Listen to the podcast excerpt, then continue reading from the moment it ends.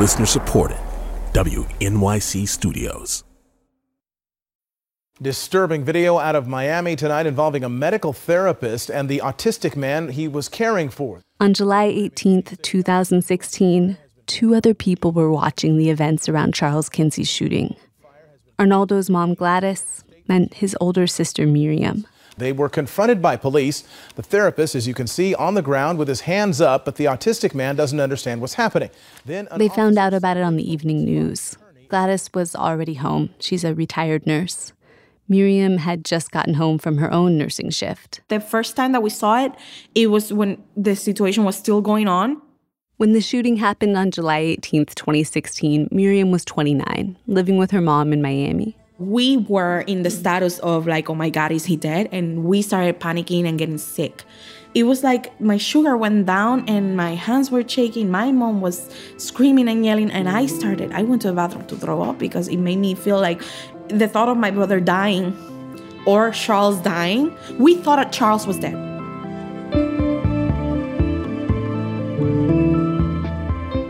From WNYC Studios, this is episode two of After Effect. I'm Audrey Quinn. If you haven't heard episode one, you probably want to go back and listen to that first. After learning all I could about the shooting on July 18th, I made contact with Arnaldo's family. I wanted to know what they'd been through and what happened to Arnaldo next. And they told me just about everything. Miriam still hasn't seen the whole cell phone video from the shooting. Friends kept sharing it with her later, and she just couldn't. But she knows what happened. Arnaldo was sitting, not understanding. Arnaldo don't, has no sense of danger. Mm-hmm. Yes. He sees the police, he sees objects, he sees things, he listens to the tone of voices, but he continued with his truck. He would tell Charles to shut up because Charles, talking to him, was interrupting him from driving his little toy truck. He was not understanding the gravity of the situation. And he goes in deep into his world, and taking him out of it is very difficult. You shouldn't. That's autism let him be. So he didn't sense the danger until he saw the blood. Mm-hmm. And then he was handcuffed and then put in a car for like hours. Gladys asked a church friend to go to the scene in North Miami for her. He learned that Charles was still alive, but he couldn't find Arnaldo, who at that point was handcuffed in the cop's back seat. We didn't know Arnaldo was inside the car. Almost a year later is when we see we find out that Arnaldo was interrogated and not taken to a hospital. He was taken to the hospital the next day when Arnaldo freaked out and had a panic attack because Charles was shot and he analyzed in his head what happened.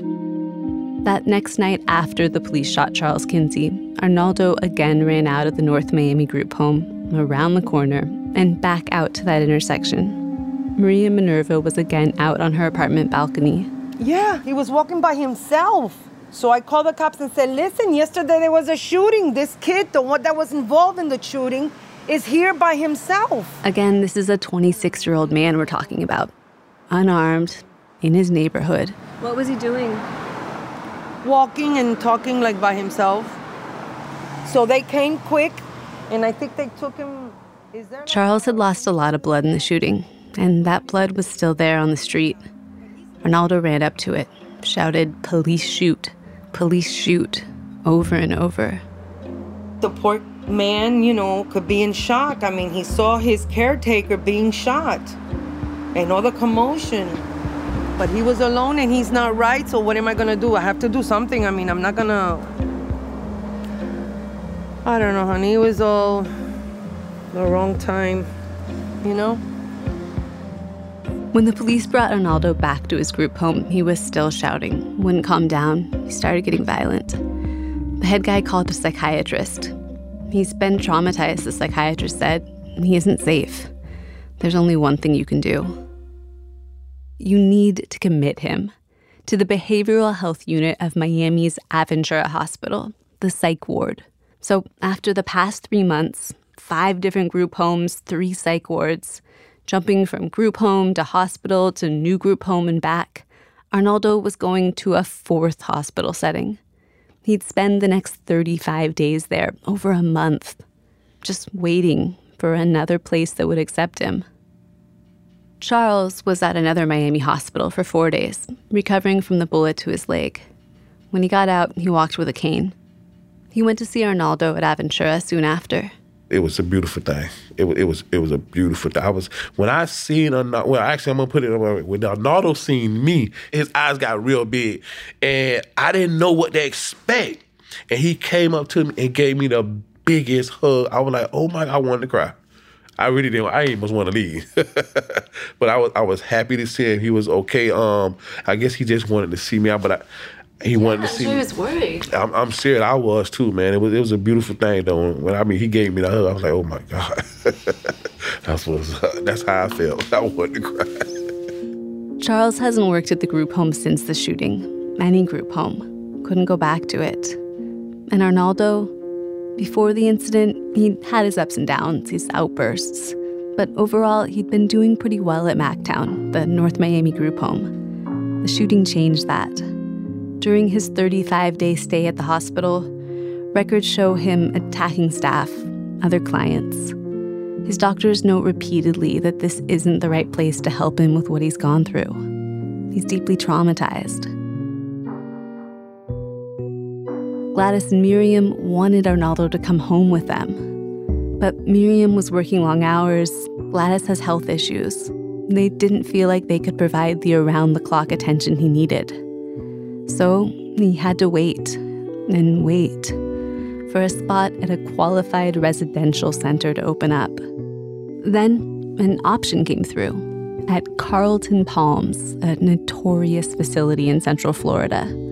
Notorious for abuse allegations and a recent client death. State officials had repeatedly cited Carlton Palms for poor staff training, poor treatment of clients had talked about shutting Carlton Palms down, but there was literally no other place that would take Arnaldo. And needless to say, none of that stuff was in the orientation Gladys and Miriam got. I went to visit Arnaldo's mom Gladys and his sister Miriam at their rental home in Ocala, Florida. Carlton Palms is a half day drive from where they lived before in Miami. So they moved, quit their jobs, left their friends, their family, Ocala's still an hour away from Arnaldo, though. It's the closest they could get on their budget. The area around Carlton Palms is pricey. They visit Arnaldo every Sunday. It was Halloween when I first joined them on one of these trips. They're in an early 90s style ranch house. Peach stucco outside, peach tile and off white cabinets inside. In their kitchen, there's a pile of tote bags and a stack of steamy Tupperware on the kitchen table. Gladys prepares for visits with Arnaldo like she's packing for an expedition. She started cooking the night before, Puerto Rican specialties, all healthy, she tells me. Oh my God. I'm feeling excited because I, I love to feed my son like my little bird. oh my God. Gladys is tiny, 4'11, tortoiseshell glasses, short brown hair, and a shag. She's dressed up for the day. Light floral perfume, a brown rayon blouse, pressed denim slacks, little black ballet flats with a slight heel. She never stops moving around the kitchen. Gladys, mm-hmm. Gladys, what is this here? A beef steak with a little onion. Onion? Oh yeah. my goodness, it smells delicious. Mm-hmm. And rice with beans. Another love. Always I did too much because I love to bring food anybody. Her daughter Miriam comes into the kitchen. She's just finished getting dressed up herself, all in black. Miriam loves K pop, coffee, skincare, and solving medical mysteries at the clinic. She's got carefully combed long black hair, and she's over half a foot taller than her mom, even without her wedge sandals. She plays annoyed at all the cooking. One time she even brought the whole casserole. So whoever showed up, she would give them food. She wants to feed everybody, but I'm like, you know, there's not enough, man. She's like, we'll find enough. We'll find enough. Yeah. Let's go.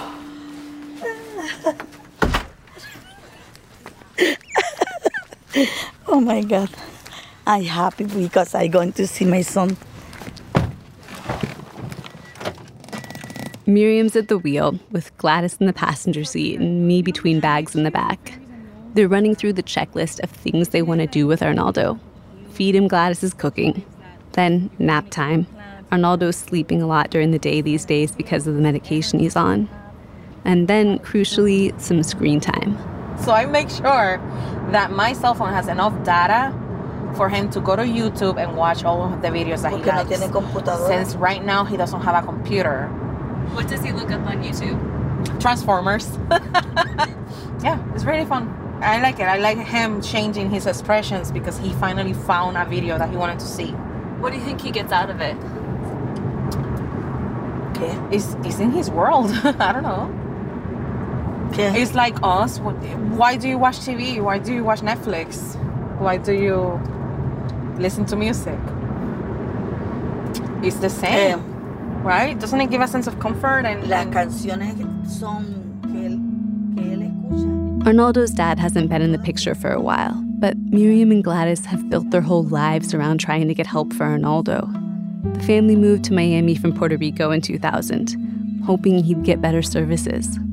Miriam was 13, Arnaldo 10. Gladys worked at hospitals in Miami, knows enough English for that, technical stuff.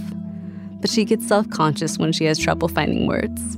She likes to have Miriam order for her at restaurants, something Miriam says they're working on. I used, to make, I used to make those mistakes too because of our accent. Mm-hmm. So I used That's to the reason I'm afraid to to speak English is a really- because this is a really- my bad This is, a, pronunciation. this is a really bad joke, but I'm gonna say it anyway. And you're entitled to delete that forever if you want, but I'm still gonna share it because we're in the car, and these are the stories that we do when we're driving. Um, I used to work at Dairy Queen in San Antonio. This was around 2008 when they spent a couple years in Texas. They went there thinking there'd be more options for Arnaldo. There weren't. I remember that there was a lady who was complaining in the in the drive-through that she didn't get her drinks, so she went to the front of the store and parked there, and she wanted us to bring her her drinks. We didn't know what she wanted, so I went to the car and very politely asked her, "Would you like some coke?" and the lady looked at me with her big eyes. She looked at me and she's like, "Texas size." She wanted a Texas size. So I got her her Coke, and then I learned to never ask that question again. Now I said, What drink would you like? oh my god. They laugh about it now, but really essential stuff was hard for them to do when they first came to the States, let alone getting Arnaldo into the special education system. To get to Carlton Palms, we drive mostly through back roads, farm country, and small towns with just a gas station and a general store.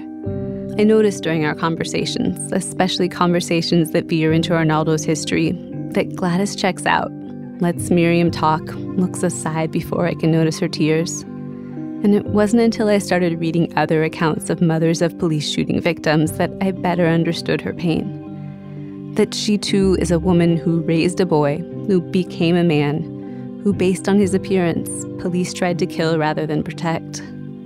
The police union's message he was trying to shoot the autistic man. Unfortunately, he missed. She hasn't healed yet. And I get teary eyed too because I don't want them to suffer, you know, I don't want them to be like that. I'm, I'm noticing right now that Gladys is reapplying perfume and Miriam has her concealer ready to go. That's what we do, okay? It, it, it's like a mechanism of self defense, I guess. It's a method of coping. We start we started reliving the past. We started feeling bad, and then suddenly, it's like this status of suck at a buttercup. We can do this, like that, and it's not healthy either. It's bottling things up. So she's putting perfume on because she wants to feel fresh again and I'm putting my makeup on to hide the sadness in my face. And my acne, of course.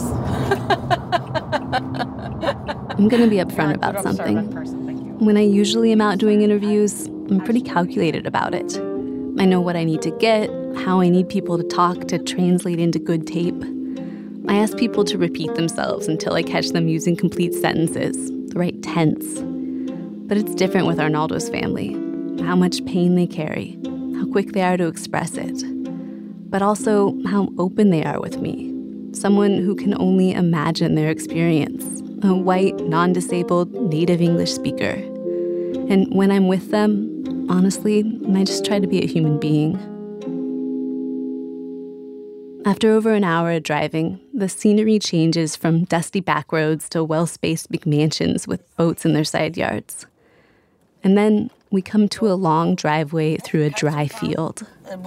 Carlton Palms Educational Center, no Yes. trespassing. Uh-huh. Oh, it's on a lake. The Carlton Palms campus looks like some kind of old fashioned summer camp, but on a bayou. Big play fields, a scattering of brown buildings here and there, and a dirt road around the perimeter. Everything's shaded by trees dripping with Spanish moss. Not exactly how I'd picture a place repeatedly written up by the state for abuse and neglect. As we leave the parking lot, I see Magnolia House right away. It's the building Arnaldo lives in. It's a two story long rectangle covered in vertical slats of wood painted deep brown. Underneath the second floor balcony, there's a screen porch with a concrete floor. It's filled with developmentally disabled men sitting on the cement ground at a picnic bench, pacing. Hello. A couple employees sitting there with them. There's a man in a police uniform. Arnaldo hate that. I had to remember it was Halloween. The attendants had dressed up most of the men in costumes. One's a cowboy, one still has street clothes on, and the rest were all dressed like police officers. Just some info adults placed at Carlton Palms are usually developmentally disabled people with a history of being taken from their homes by cops. Hola, policeman. Are you okay? One of the pretend policemen comes up to the screen to talk to us. I can't make out his words, but he's friendly. There's a vertical scar from the right corner of his mouth down to his chin. Gladys later tells me it's from the helmets they use here to restrict people from hitting their own heads. His forearm has a scab an inch wide. It's like a, uh, like a jail. The employee woman clearly knows Gladys. She's friendly too. Tells Gladys Arnaldo's on a field trip out to pizza. If we want to spend time with him, we can go get him and bring him back to Carlton Palms. We'll just have to fill out a form. Back in the car, Gladys looks over the paperwork. There's the usual name and date stuff, but then there's a page with two outlines of a body one for the front side and one for the back. Gladys says it's to mark for pre existing damages. I say, okay, mother found like this. And I write, because the last two week, I found, I see, I saw Arnaldo with trauma in the head, in, in this side, the, the face, A scratch? a scratch. In the back, here, She points to the body on the page. On his butt? in the gluteus and part of the back, new. It, it, it was new. They want to know that they have given him back the same condition that they got him in. Uh-huh. Like a rental car. Yes, like a rental car. Yes.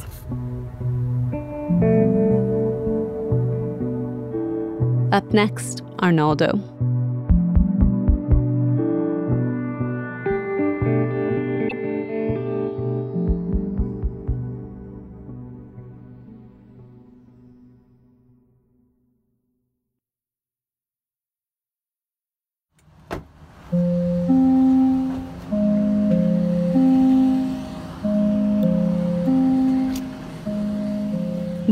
Arnaldo at a strip mall pizza joint. He sits there with seven other men, clients, and four Carlton Palms workers. And like the men I've seen earlier, Arnaldo's also dressed in a dark blue police uniform, plastic handcuffs and all. It feels like some kind of twisted joke, a really sick one. Here he is, probably the autistic person most famous for a bad police encounter. And they've dressed him up like a cop. Gladys looks stricken, then quickly switches her face when she sees Arnaldo's eyes on her. Signals to him, This is great. Arnaldo smiles back, and when I see him smiling, I'm struck by his freckles. I'd been reporting his story a couple months when we met. had seen plenty of videos and pictures related to the shooting. I had no idea he had freckles, short black hair, dimples too. He comes with us back to the car. Gladys sits in the back seat with him. This time I drive. Say hi, Aud- Audrey. Hi, Arnaldo. Hi, Audrey. Nice to meet you. You got your seatbelt on? Seatbelt. Yes, seatbelt. He know. Are you comfortable, Arnaldo? Are you okay? You okay? Yeah, okay, okay. He's okay. Oh, my baby. I love you. I love you, papi. Mom. They continue like this the entire ride. Gladys fussing over him, Arnaldo returning the affection. Gladys and Miriam have a special spot where they spend time with Arnaldo at Carlton Palms. The regular visitor room makes him anxious, so they take him to a small abandoned chapel at the middle of the campus. The chapel just has one main aisle, six rows of pews on each side, and a simple podium at the front. A visiting pastor used to come here once a week to hold a service. These days, it's just an extra meeting space. When we get inside, Miriam's still mad about the police costumes. Out of all the things that he could have dressed up, exactly the police? Are you kidding me? Él dijo que no, que, que, que no. Just because he tolerates the way he's dressed doesn't mean it makes him uncomfortable. It's as if I was Jewish and somebody made me dress up like an actress. Arnaldo takes a seat at the folding table at the edge of the chapel. Gladys puts a cloth placemat from home in front of him, brings out a bunch of dish towels too. Just like before the shooting, Arnaldo still has his comfort objects. He carries them around in a tote bag of his own. It's got his plastic Aladdin genie lamp, some laminated paper cutouts of cartoon characters, and four toy trucks. He lines up his trucks in a row circling his placemat, like his defensive lineman. While Gladys starts to unpack the Tupperware, I check in to see if Arnaldo's comfortable with my recording. I'm awkward about it, not sure how to use words with someone who doesn't use them the way I do. Let's see, Arnaldo. I want to make a mic like you, like a microphone. Like, hello, I'm Arnaldo. Is that okay? No. I want to make sure I have his permission. Um, Naldito! Look, you have to talk to him like this. Naldito! Hey, Naldito, say something. Say something. Ah, say something. Ah, say something. Hola! hello. Canta, canta. I am the man I know you fight. for your honor. Quiet. He doesn't know how to consent to permission. Like if you ask him, "Do you want me to do this?" He's gonna think that you're. He doesn't understand what you're saying. I want to push it further. I'm trying to make sure he's okay with this. But there's also a part of me a little ashamed I might be doing the same thing that cop was doing to Arnaldo in the interrogation room last episode. Using Arnaldo's tendency towards the affirmative to get the answer I want. I just want to make sure I respect him, you know? Like, do you? No, but if you ask us and we're giving you permission, then yes. Gladys comes over with a plate of rice and peas, arroz con gandules. What do you want? I want arroz, please. Ah, claro que sí. I want arroz, please. Arnaldo finishes his plate, holds it out for more. Arroz con gandules y jamón. Y jamón. You like it? Jamón? Mmm. Yum. When he's done, he lays down in one of the pews. Gladys comes over to him.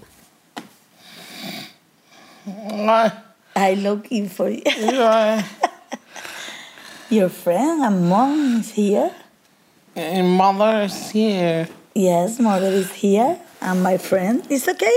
Stay, stay. Close your eyes. Sleep.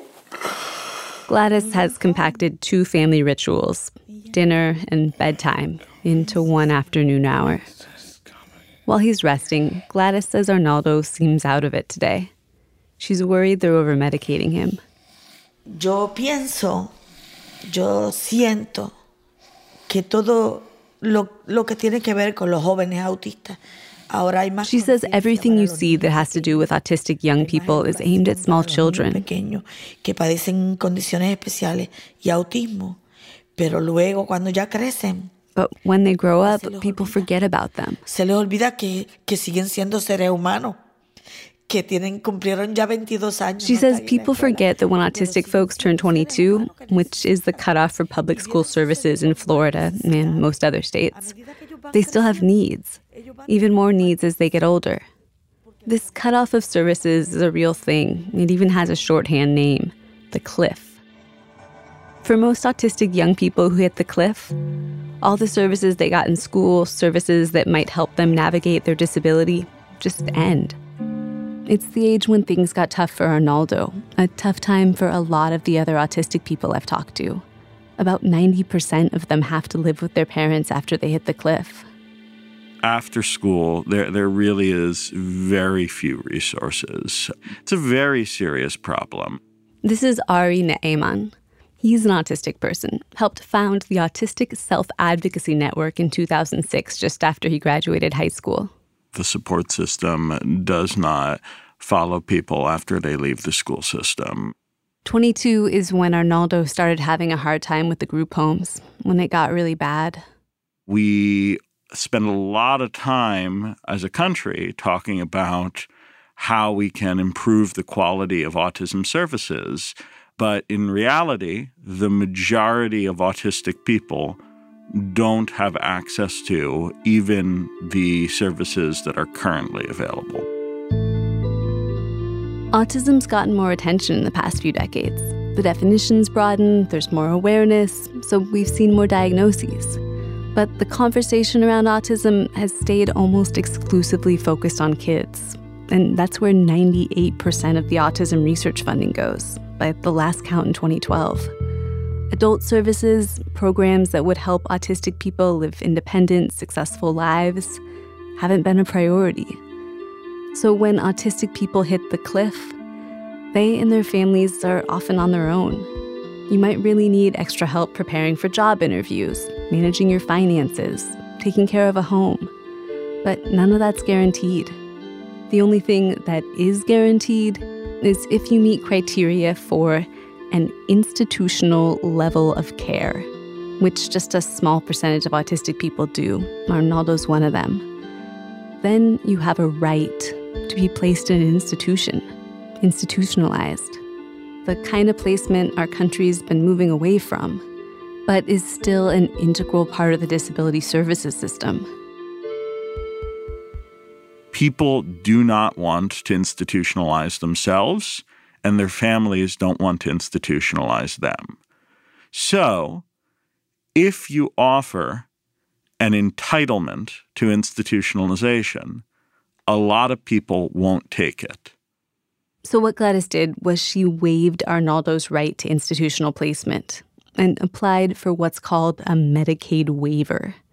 If you can get one, it provides funding for services at home or in your community.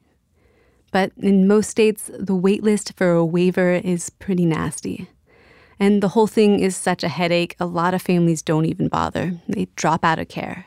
Basically, what the state and the federal government uh, with the states have been doing is taking advantage of families' willingness to provide for uncompensated care to keep their loved ones at home.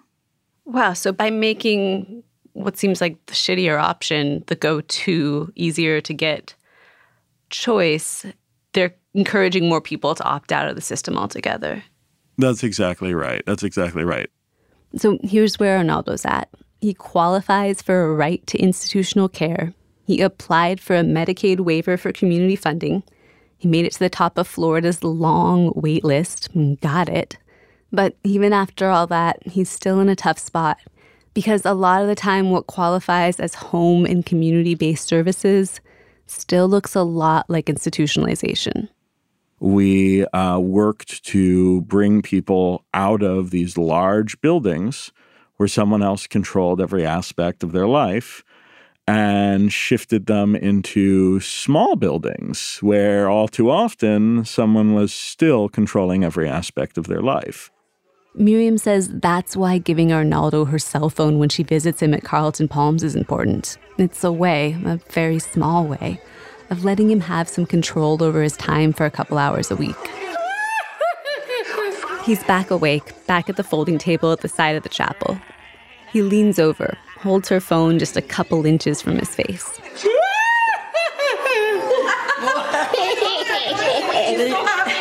Just one question. that laugh is from the The laugh is from what? the laugh is from the Goofy movie.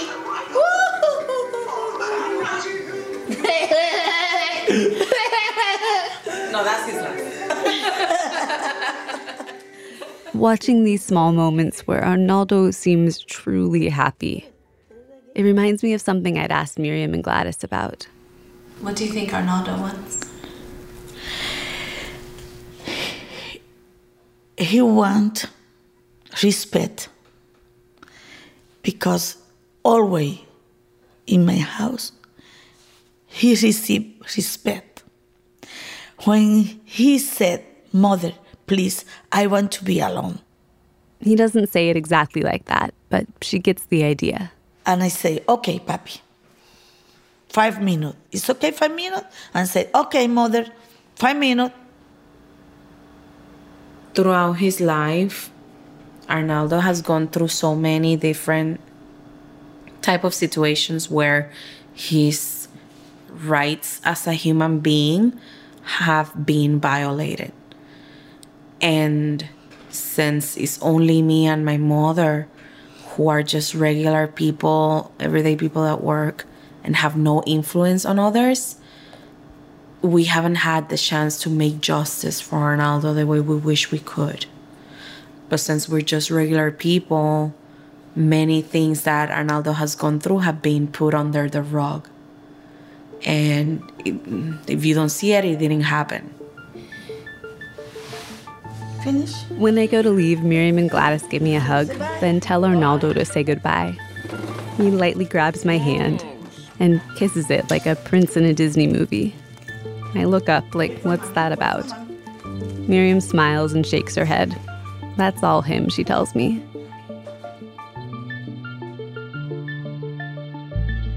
I was a little hesitant to leave.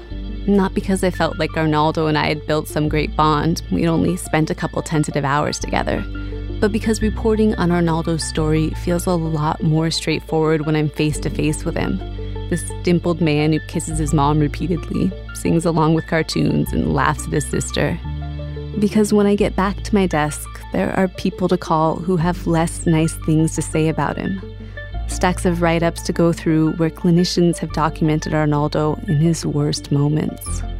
It's just when he would get mad, he would he would change voices and he would he would scream, he would yell, and when that guy went at you, man, he went at you.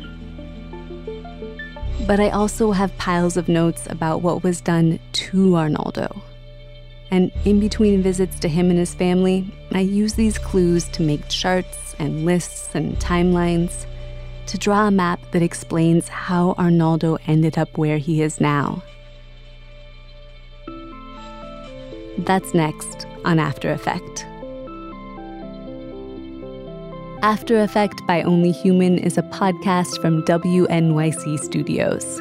It's produced and reported by me, Audrey Quinn, and edited by Ben Adair. Additional reporting from Aneri Pattani. Production help from Phoebe Wang. Casey Means is our technical director with engineering help from Matt Boynton and Jared Paul. Hannis Brown is our composer. Our team of talented reporter producers includes Christopher Johnson, Mary Harris, Amanda Aronczyk, and Christopher Werth, with help from Margot Slade. Michelle Harris is our fact checker. Our intern is Caitlin Sullivan. Jim Schachter is WNYC's vice president for news. WNYC's health coverage and After Effect are supported in part by the Robert Wood Johnson Foundation, Jane and Gerald Katcher and the Katcher Family Foundation, Science Sandbox, an initiative of the Simons Foundation, and the Alfred P. Sloan Foundation. Thanks also to the Rosalynn Carter Fellowship for Mental Health Journalism.